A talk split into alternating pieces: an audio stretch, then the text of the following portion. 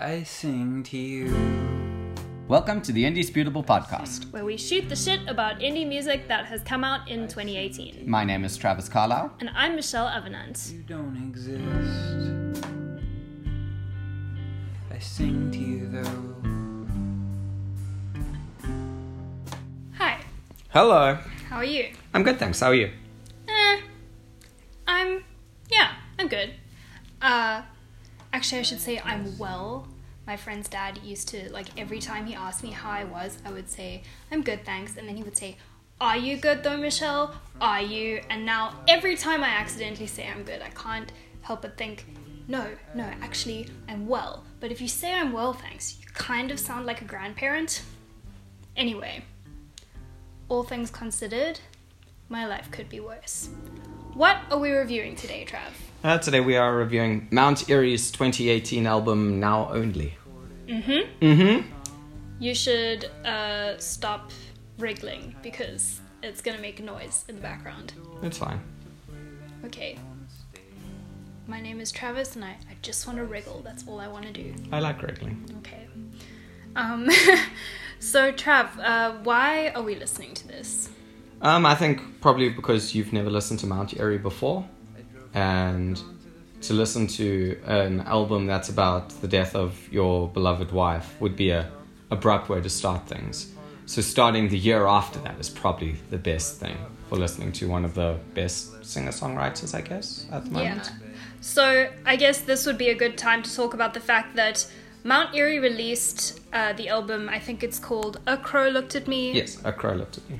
I always forget whether it's A Crow Looked at Me or The Crow Looked at Me. No, it's A Crow Looked, A crow at, me. looked at me. A Crow Looked at Me. Um, they released it last year, and you actually told me about it, and we um, discussed whether or not we were going to review it, but because A Crow Looked at Me essentially is um, Mount Eerie's like eulogy to his wife, it just felt inappropriate doing anything we would loosely term a review on that. No, yeah, I don't feel like I. At the time, there were a lot of people debating if you could even review um, that album. A lot of publications gave it their album of the year and things like that because yeah, it's incredible. But I didn't feel like it should be something that was reviewed. Um, it's it's this guy. It's his coping mechanism. It's his way of dealing with this savage trauma that befell his life. Yeah, it also just feels. I mean, I think we, in our podcast, we just kind of talk about music, so that's fine. But yeah, I think if we had like a review site that gave um, albums like ratings out of 10, uh, which a lot of sites do, like, it would feel very inappropriate. Also, it also kind of feels inappropriate calling that the album of the year because it's just like you can't really compete with the gravitas of death. Hey, my wife died. Yeah, so it kind of just like, I mean, it is musically fantastic, but it's also very difficult to evaluate it and compare it to other albums because it's about something so, um, yeah, so heavy that like it just kind of places it in a different category. Sure, I think like musically, if you had to look at it as a musical piece of work and not as like a, a grievance device, I guess. Yeah. It was a stellar piece of music and a stellar Yeah. collection of music. So on one hand, I feel like yeah, sure, give it album of the year because it's this guy's livelihood. It's what he does for a living. Yeah. But to call that only an album, I think, is a bit grave and it undersells what a monumental piece of work that was. Yeah, but anyway, yeah, we felt inappro- uh, we felt that it was inappropriate to do a quote unquote review of that album because it's it's a eulogy in album form. Yes. Um, and this album now only is it's about exactly the same subject matter. Mm. It's Like- a crow looked at me light. It's I wouldn't even call it a crow looked at me light because The sequel. a, yeah, the sequel because A Crow Looked at Me is like, yeah, it's about his wife and her death. Um, it's kind of, it almost feels like a funeral of an album, a funeral in album form. And um, now only, it's still very much about her and about his grief, but it's more about the grieving process. So, Right. yeah, it's it's it's not like reviewing someone's eulogy. It's like reviewing someone's reflection on their grieving progress, grieving process, which um, I guess would feel inappropriate if we were going to say anything bad about it, but I don't think we are. No, I don't think so. Well, I, I don't agree with that. I think you can definitely, if you wanted to, say bad things about this, because I feel like this this isn't so much about the death of his wife as it is about celebration of her life. I think feel it's, like it's yeah, the it's reflection upon her life. but also it's very much about his like process grieving. I don't Hmm. know. I think um, a lot of the time, sometimes I will um, criticize music because I feel that like the artist is wasting their talent, um, doing something that like isn't as good as what they're capable of. But in this case, like for me, I it's this um, album subject matter and he's dealing with it in such a like he's revealing such a personal side of himself that like it's not in my nature like with something so deeply personal and it's not in my nature to say anything but like you do you and like do what helps you and as it so happens i think this is just a really really beautiful and moving and incredible piece of art. So I don't have anything bad to say about it, so I don't have to think about that ethical question in this instance. Sure, I feel like that uh, what Elverum's done with this album is almost like spiritual on certain levels. It it's an extremely, like you said, moving, a very very moving collection of music. What I mean says it's really profound for people to listen to. Um, he's if you listen through or even just read the description of the album that is drilled out on wherever you get your music from, um, it's all about um, him seeing life and seeing um, his life progress after the death of his wife through different like almost like microcosms of like little interactions that happen. Yeah. so they mention him talking about writing uh, songs and music with um, a whole bunch of different people on skrillex's tour bus. Um, and like just little profound happenings. Um, seeing life after death i guess. Um, Yeah. and that kind of as a vehicle for like song creation i guess. But it's also kind of like yeah, I think I mean we maybe it's it seems like we kind of like heard different things because um for me I didn't really like experience this album as like lighter or less sad than the previous album. Um and for me like what I noticed was it felt like not like little bits of life but like juxtaposing the absurdity of life with what it feels like when you are grieving an untimely death which is yeah like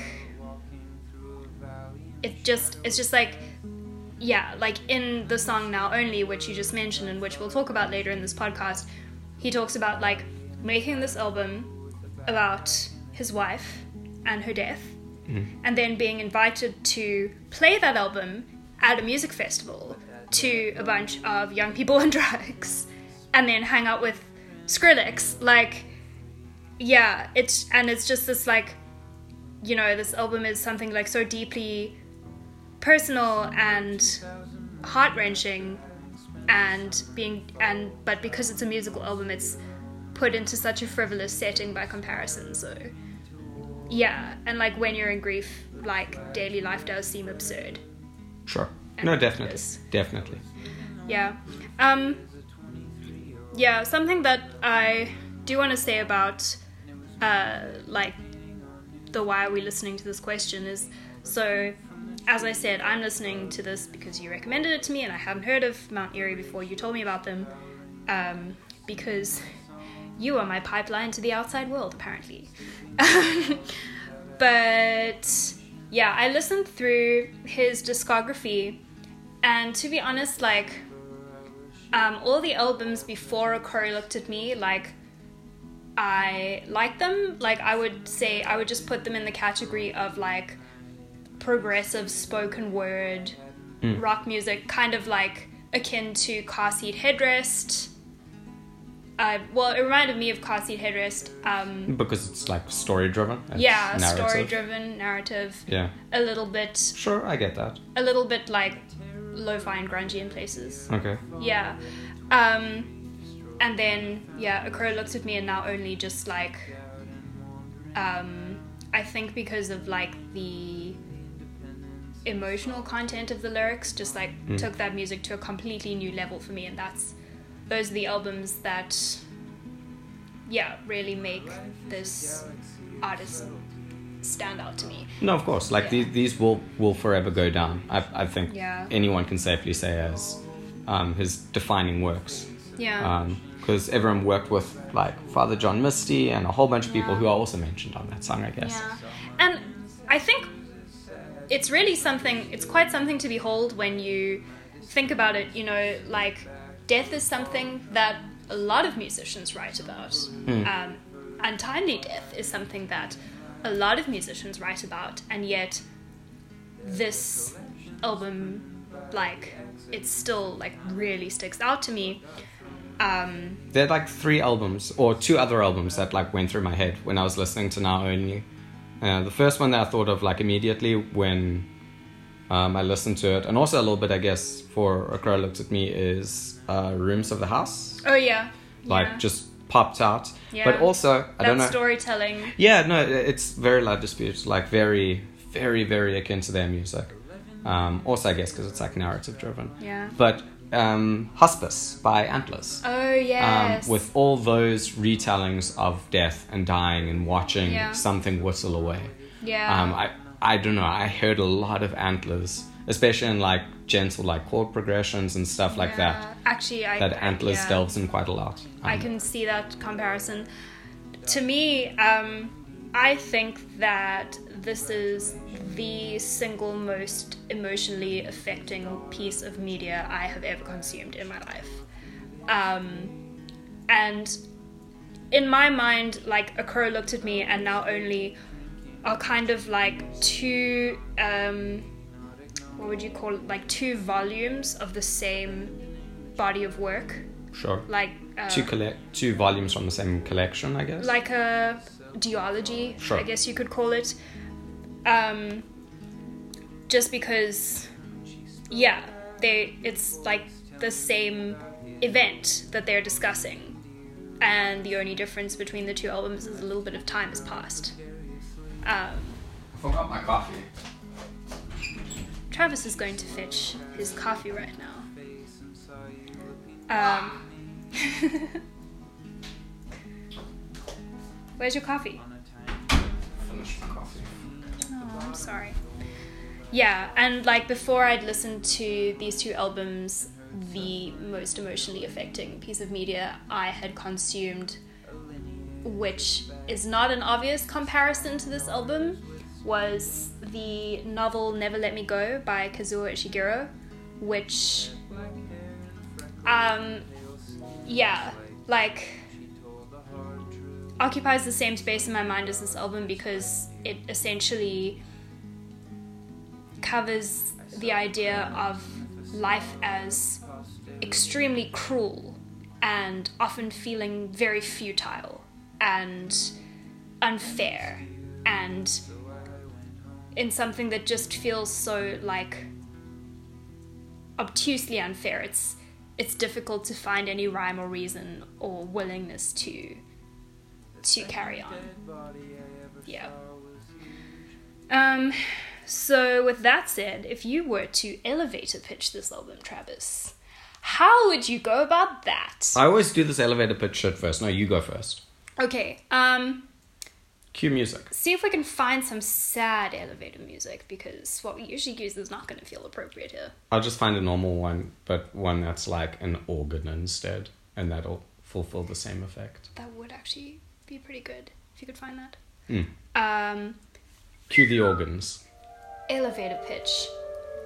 So basically, there was this musician, and he had a wife whom he loved very much, and they had a baby together. And then, within a year and a half of that baby being born, that uh, mother and this man's beloved wife died of cancer.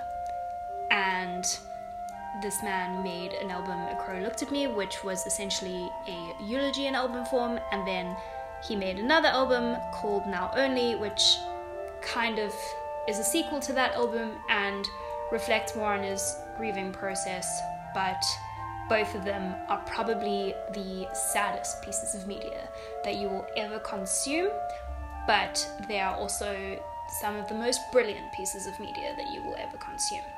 The longest elevator pitch ever made. Maybe like a Burj Khalifa elevator pitch. Anyway, what would your elevator pitch for this be? Um, my elevator pitch would be um, singer songwriter man who creates wonderful narrative driven music uh, continues in his usual style now dealing with becoming a single dad in the days after his wife dies of cancer something like that Yeah. Um, so let's go into a happier corner, I think, which is the trivia corner. mm. And you can go first since you stole my fucking idea I didn't steal your fact, I technically found my fact before you found it. Anyway, so Phil Elverum, is that his Yes. surname? It's an obscure surname, so I sometimes um, forget obscure surnames. Phil Elverum um, recently actually got married to Michelle Williams. Hmm.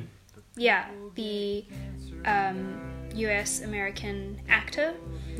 And Michelle Williams was actually married to good old Heath Ledger and had a child with Heath Ledger.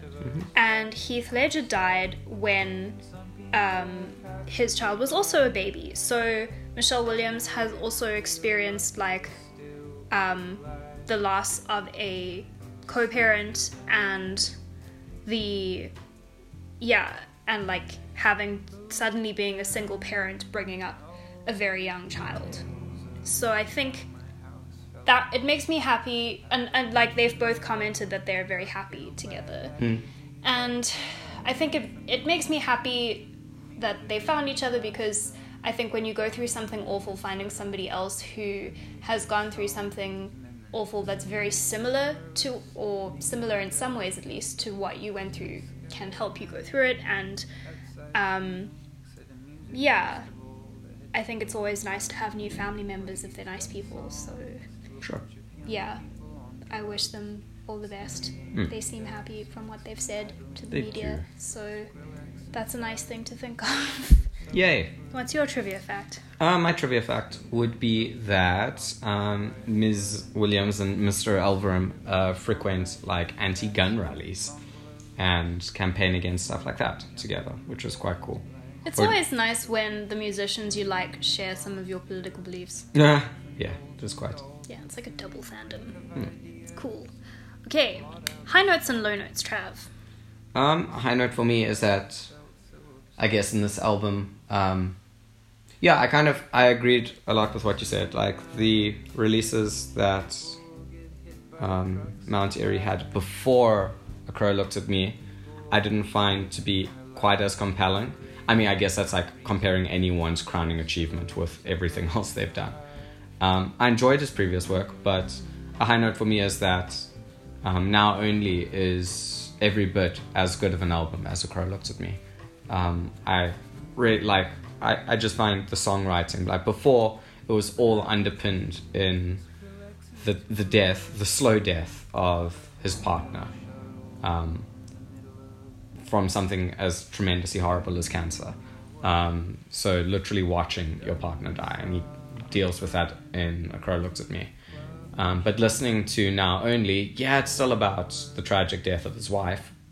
Um, but it's all grounded in these little moments that he experiences, these little um, sort of unravelings of events.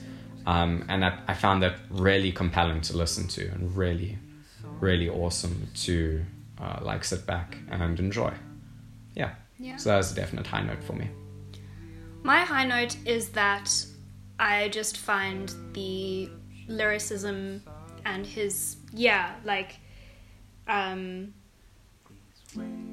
yeah, the musical style I think is very unique and I find that very inspirational. So from a um from a literary perspective, the thing that I like about the lyrics are that he really is just spoken word rambling and kind of telling stories and he's um, speaking to his uh, late wife and they're sort of i don't want to use the word mundane because They're almost inconsequential, I guess. yeah, like he's not. Um, yeah, I don't think he talks about things like their wedding day or like the cliche moment that couples talk about, like when I found out that you were pregnant, OMG. Like he talks about like you know like going traveling somewhere as a scatterbrained early 20s apparently pretty privileged kid and like not really knowing what he's doing with his life and then receiving a letter from her and like coming home and them getting together and kind of like from that moment onward suddenly feeling like his life had more meaning and more value like and yeah th- things that are are kind of difficult to yeah to really encapsulate because they're not traditionally poetic. You can't really express how meaningful they are in like a nicely neatly rhyming couplet. So i think yeah just sort of like finding the um the piercing and the mundane really. And also the um, musical style of that. So it's kind of like rambling spoken word, but he's also like half singing it. Um, yeah, I really like that. Um, it's it's a very unique style, both musically and lyrically, and yeah, I mean it it feels so exciting for it to be 2018 and to be discovering something that feels almost like a new art form or like an art form that can still be feel so unique like in this day and age. So that's exciting. Um low notes Yeah, do you have any? um yes. So um let me start by saying that um yeah. Where to start? So we have been together for, for just over six years now. And something that i've noticed about being in a relationship like when if you're in your 20s six years feels like a really long time. Um, and something that i've noticed about being in a relationship that's gone on this long is that um, pieces of popular media feel like they're becoming less and less relevant right? Love songs are all about that sort of like just met this person rush of hormones or they're about like breakups and fighting or like cutesy new relationship things um, but it feels like the longer we're together there's like a decreasing amount of media that feels um, like it really strikes a relatable note about our relationships because relationships um, start to take a different shape in your mind and your life as you get older. um, I mean, and as you've been together for a longer time. But this album um, reminded me of us because it talks about like loving someone and having a mundane but wonderful life with them and growing up with someone. You know, he met this person when he was in his early 20s and they were together for a long time. Like, and yeah, like it feels like we met each other when we were a lot younger, like than we are now. But the the downside of that is yeah, that because this album is one of the few pieces of media that like genuinely reminds me of my own relationship in a good way, it also scares the living daylights out of me because obviously it forces me to think of like fuck how horrifying would it be if one of us died? And so the low note for me is i can't listen to this without like just feeling terrified um, of what would happen if i lost you basically yeah. um. Yeah. so, uh, do you have any low notes? Um, my low note for this album would just be that I guess you it's not really an any time of the day album. Um, you need to be in a very specific mood and have a specific amount of time set aside to listen to this album. Um, this isn't really an album you can stop and start. It's not an album you can listen to in bite-sized chunks or flick between songs on. Um, or maybe you can. Maybe I'm being too picky with that. But I feel like you have to have like time and emotional energy set aside to listen to this album. Don't even know if that is a low note. It's just something to consider, I guess. Yeah, I mean it's it's like something that you really like, but there's also like there are obstacles to enjoying it. Right. So, um, when will you listen to it then? Um, not very often, if I'm honest. Uh, I guess if I'm feeling like reflective or I'm wanting to. Oh, I don't even know. I feel like this is a very reflective album. So if I'm maybe like wanting to listen to music and read a book at the same time or something like that, I would probably use it then. Yeah. I think, yeah, I'm not sure like how many times in my life I'm actually going to listen to this as brilliant as it is, just because it really does make me feel like so sad and so like I don't want to say scared, but like just struck with like the realization of it kind of just makes life feel very precarious. Um, and that's kind of a scary feeling. um, I guess I might listen to this album like if I'm in a space where I want to like tap into how grateful I am for our relationship because yeah, like and how grateful I am for like having that nice relationship um, with someone who is uh, still living. So, yeah, um, that would be when I would listen to this. But at this point, I can't say when that might be because really it does take a lot of emotional energy to listen to this album. Um, but I do think I might listen to the tracks like individually because, yeah, like uh, listening to some of this music for a shorter space of time like be less draining, take up less energy. um, so with that said, uh, what would be your so-called mixtape track? Um, I'm not sure. Um, which one is it? The Skrillex on the back on the Yeah, bus that's- one, that's definitely. the title Distortion. track. I mean, now only. Now only, yeah. Yeah, the two that I I would probably pick one of two. Either that. Um, I'm not a fan of putting title tracks on mixtapes because that's too boring and easy. Um, Although this album doesn't follow the traditional album structure, you know, like this Yeah. is not this title track, unlike most title tracks, is not the opening track and also not a single. yes. So Uh, yeah. the, sing- the single for the album was uh, Distortion in Distortion or something. What is it? Jeepers, it was a single from this album. Yeah, wow. you can see on your Apple Music if you open your phone. Um, I don't know if I. The one with the star next to it is the Oh, it is distortion. Distortion. Yeah. Yeah, I, I enjoyed Distortion as well. For much the same reasons as anyone will enjoy any song on this. Like narrative structure, stories, beautiful, beautiful. I, I really like the instrumentation on this album. It's extremely minimalist most of the time, but really, really befitting of what happens. Um, there are like Yeah. peaks and troughs without uh, or throughout.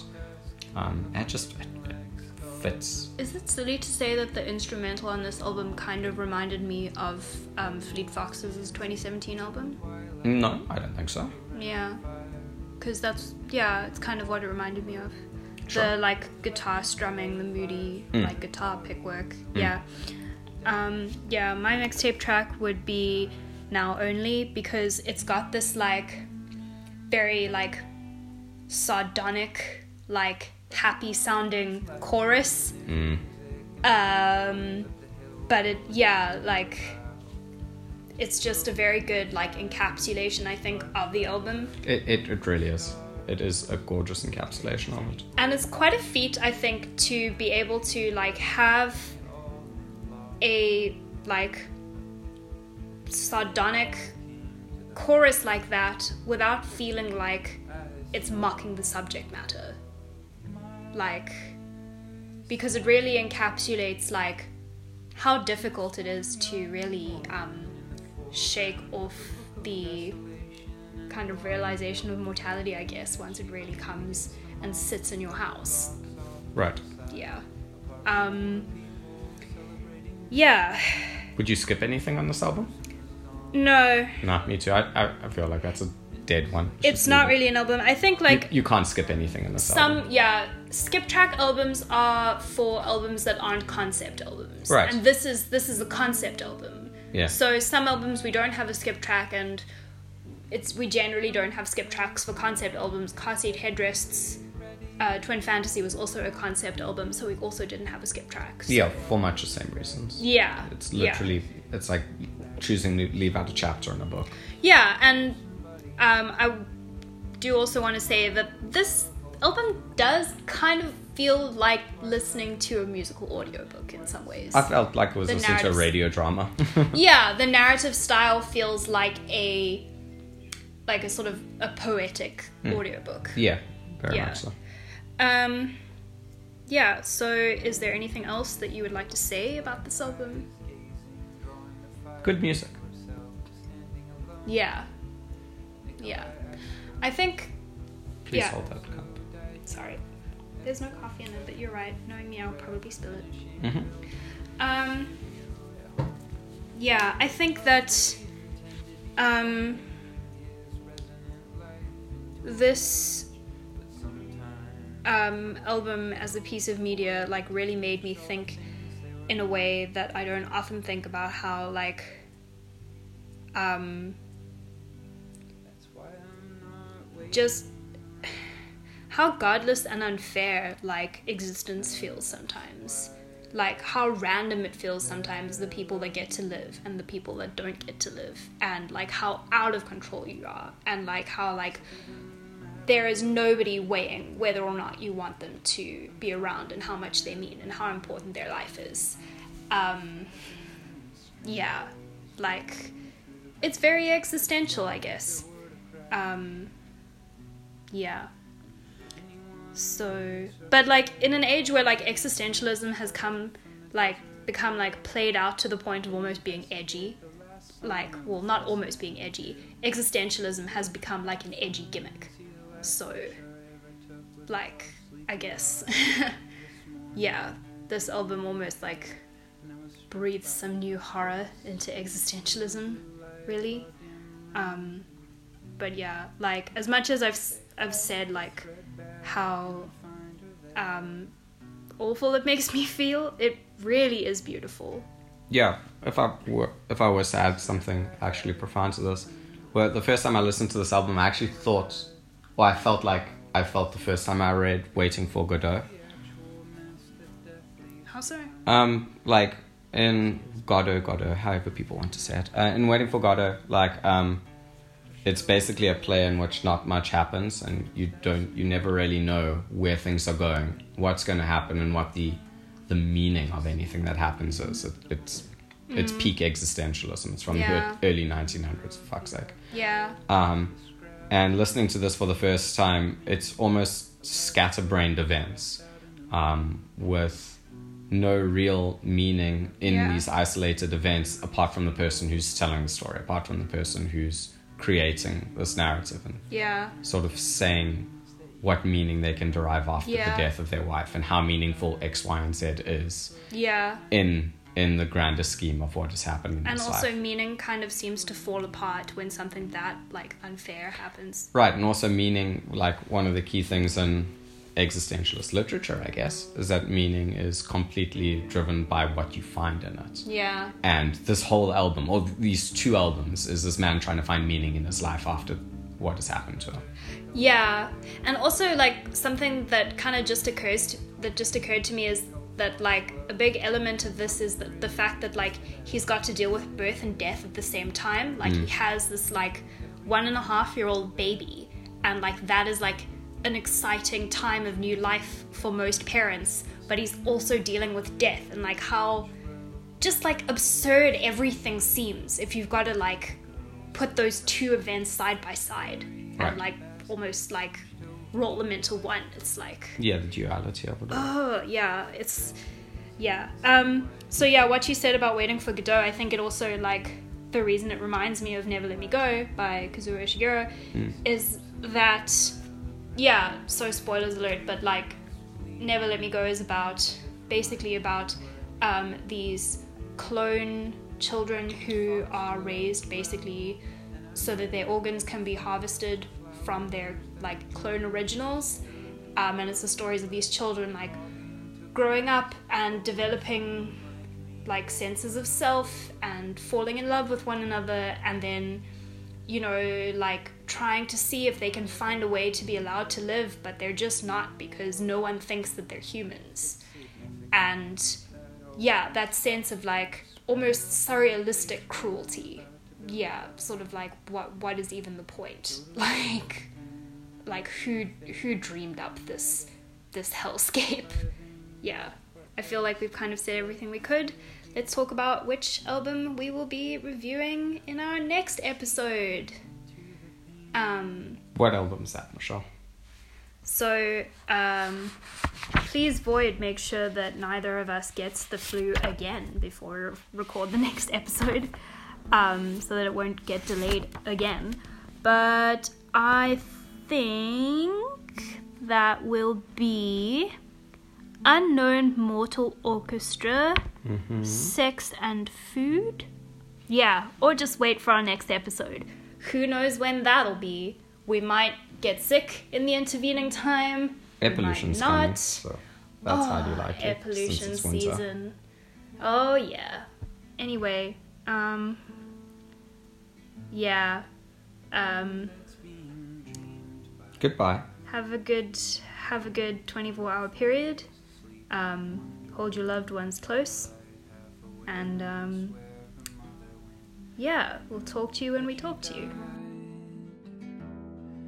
But in this child's crow dream, you survive beneath layers of magical, symbolic wild animals inhabiting the edges of our fogged over consciousnesses, grasping for something